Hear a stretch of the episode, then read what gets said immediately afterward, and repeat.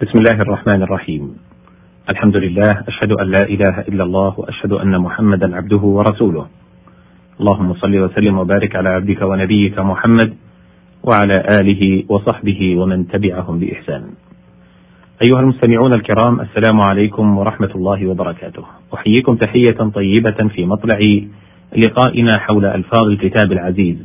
نتناول منها بعضها بالإيضاح والبيان من كلام العرب الفصحاء في الشعر والنثر. وقد كان المقام قد توقف بنا عند مادة الكاف والهاء والنون وذلك قوله تعالى في سورة الحاقة ولا بقول كاهن الكاهن الذي يخبر بالأخبار الماضية الخفية بضرب من الظن وهو عكس العراف الذي يخبر بالأخبار المستقبلة بنحو ذلك. والكهانة مصدر كهن يكهن إذا تعاطى ذلك. وكهن بالضم تخصص بها. وقد فسر الكاهن بنحو ما فسر به العراف وقد كانت الكهنة في زمنه عليه الصلاة والسلام بهذه الصفة. وذلك لما يسمع شياطينهم فيلقون إليهم الكلمة فيكذبون عليها مئة كذبة. إلى أن رجمت الشياطين فانقطع السمع وانقطع التكهن. الكاف والواو والباء. قال الله سبحانه وتعالى في سورة الواقعة بأكواب وأبارق. الأكواب جمع كوب وهو إناء مستدير لا عروة له ولا خرطوم. فإن كان له عروة فهو إبريق. الكاف والواو والراء. قال سبحانه وتعالى في سورة التكوير إذا الشمس كورت. تكويرها لفها وضم بعضها إلى بعض كما تكور العمامة وتلف. وفي التفسير أنها تلف كما يلف الثوب الخلق. فسبحان القادر على كل شيء. والتكوير إدارة الشيء وضم بعضه إلى بعض نحو تكوير العمامة. وقوله تعالى يكور الليل على النهار ويكور النهار على الليل قال أبو عبيدة يدخل هذا على هذا. وهذا على هذا. وتحقيقه الإشارة إلى جريان الشمس في مطالعها وانتقاص الليل والنهار وازديادهما. وذلك بأن يدخل أحدهما في الآخر ثم يفصله منه كما أشار إليه في الآيتين وهما يولج الليل في النهار ويولج النهار في الليل. وقوله تعالى وآية لهم الليل نسلخ منه النهار. فقد تحقق معنى التكوير وهو معنى الإيلاج ثم بعده يكون الانسلاخ فيحدث من ذلك الزيادة والنقصان. الكاف والياء والدال. قال سبحانه وتعالى في سورة يوسف: فيكيد لك كيدا. الكيد الاحتيال والاجتهاد فيما يقصده الإنسان، وغلب في المكر، ومنه سميت الحرب كيداء كما سميت خدعة. وقال بعضهم أن يكون محمودا. قال تعالى وكذلك كدنا ليوسف. وقيل الكيد المضارة. قال عمر بن لجأ تراءت كي تكيد به بشر وكيد بالتبرح ما يكيد. الكاف بل اللام والباء والباء. قال سبحانه وتعالى في سورة البقرة واتقون يا أولي الألباب.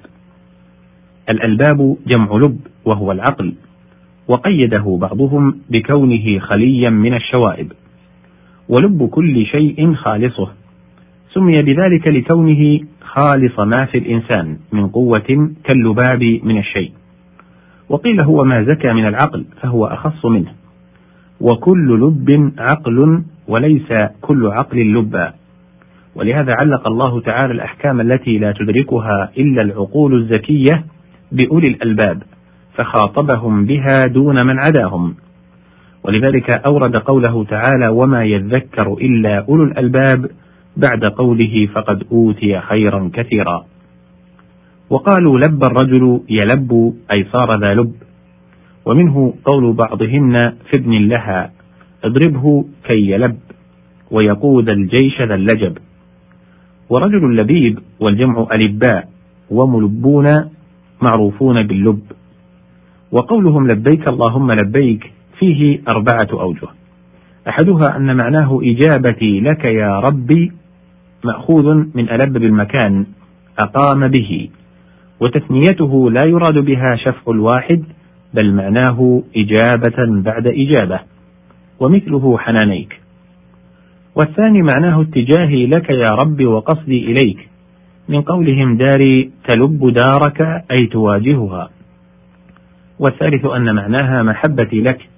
من قولهم امرأة لبة لولدها أي عاطفة عليه قال الشاعر وكنتم كأم لبة طعن ابنها إليها فما درت عليه بساعدي. والرابع أنه إخلاص لك من قولهم حسب لباب أي خالص لا شوب فيه. اللام والباء والثاء. قال سبحانه وتعالى في سورة العنكبوت فلبث فيهم. اللبث الإقامة بالمكان. يقال لبث فهو لابث ولبث لبثا وقرئ قوله تعالى لابثين فيها ولبثين. وقيل اللبث الإقامة الطويلة فهو أخص من الإقامة. فكل لبث إقامة وليس كل إقامة لبثا ولبث أبلغ من لابث كما قيل فرح أبلغ من فارح اللام والباء والدال. قال تعالى في سورة الجن يكونون عليه لبدا. لبد جمع لبدة وهي القطعة من اللبد أي كادوا يكونون عليه جماعة متكاثفة قد ركب بعضها بعضا. وذلك لشدة تزاحمهم حرصا على استماع القرآن منه. وقوله تعالى أهلكت مالا لبدا أي كثيرا يلبد بعضه فوق بعض. ولبد هو نسر لقمان ابن عاد. يقال له لبد قيل عاش عمر سبعة أنسر قال النابغة أمست خلاء وأضحى أهلها احتملوا أخنى عليها الذي أخنى على لبدي. وكان سمي بذلك لكثرة عمره. وقيل لأنه لبد فبقي لا يذهب ولا يموت. ولبدة الأسد شعر رقبته لتراكب شعرها بين كتفيه. وفي المثل هو أمنع من لبدة الأسد. وكل شيء ألصقته إلصاقا ناعما فقد لبدته. ولبد شعره ألصق بعضه ببعض بالصمغ فصار كاللبد ولذلك أمر به المحرم في إحرامه. ولكن ينبغي ألا يفرط فيه لئلا يحتاج صاحبه إلى غسله. فقد لا يصل الماء إلى الشعر والبشرة. وفي المسند أن رسول الله صلى الله عليه وسلم لبد رأسه وأهدى. اللام والباء والسين. قال تعالى في سورة البقرة ولا تلبسوا الحق بالباطل أي لا تخلطوه به قال بشر ولما تلتبس خيل بخيل فتطعن وتضطرب اضطرابا وقوله تعالى أو يلبسكم شيعا أي يخلط أمركم خلط اضطراب لا اتفاق وقوله تعالى وجعلنا الليل لباسا أي ساترا بظلمته للأشياء وكل شيء ستر شيئا فهو لباس. وقوله تعالى هن لباس لكم الآية نبه بذلك على شدة المخالطة وأن كل من الزوجين للآخر بمنزلة اللباس. وقريب منه قوله تعالى وجعل بينكم مودة ورحمة. اللام والباء والنون. قال تعالى في سورة النحل لبنا خالصا. اللبن يجمع على ألبان ولبنته سقيته اللبن. وألبن فلان فهو ملبن كثر لبنه وألبنت الناقة فهي ملبن أيضا والملبن بالكسر ما يجعل فيه اللبن كالمحلب واللباء واللبان بل اللبان ما يرضى. قيل ويقال إخوة بلبان أمه ولا يقال بلبن أمه. واللبانة الحاجة. قال امرؤ القيس خليلي مر بي على أم جندب نقضي لبانات الفؤاد المعذب وأصلها من الحاجة إلى اللبن ثم استعملت في كل حاجة. وأما اللبن اللبن الذي يبنى به فواحدته لبنة.